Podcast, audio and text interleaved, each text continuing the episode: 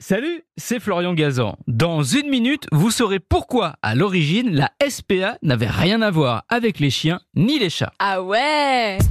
Ouais, car les tout premiers animaux protégés en France, ce sont les chevaux. On est en septembre 1843, un médecin, Pierre Dumont de Monteux, marche dans les rues de Paris et aperçoit un spectacle qui l'horrifie. Un charretier est en train de donner des coups de pied et des coups de fouet à son cheval, épuisé de tracter ses marchandises.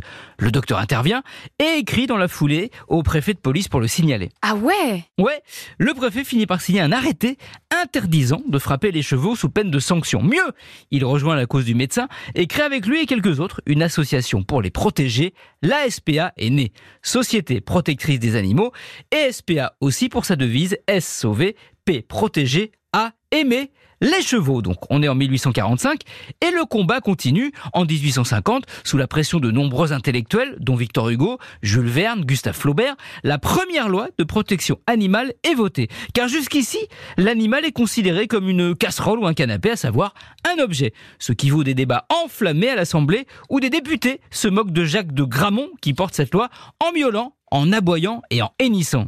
Ah ouais. Ouais, et dans la foulée, Napoléon III reconnaît la SPA d'utilité publique. La suite, c'est un autre écrivain qui va la prendre, Guy de Maupassant.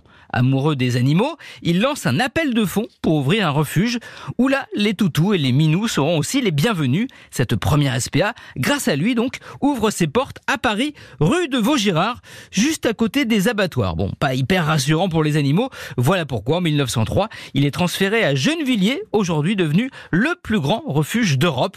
On n'y trouve plus de chevaux, mais des chats, des chiens, des lapins qui ne rêvent que d'une chose, en partir avec un nouveau maître. Je rappelle au passage, à toutes fins utiles, qu'abandonner un animal de compagnie est passible chez nous, en France, de 3 ans de prison et 45 000 € d'amende.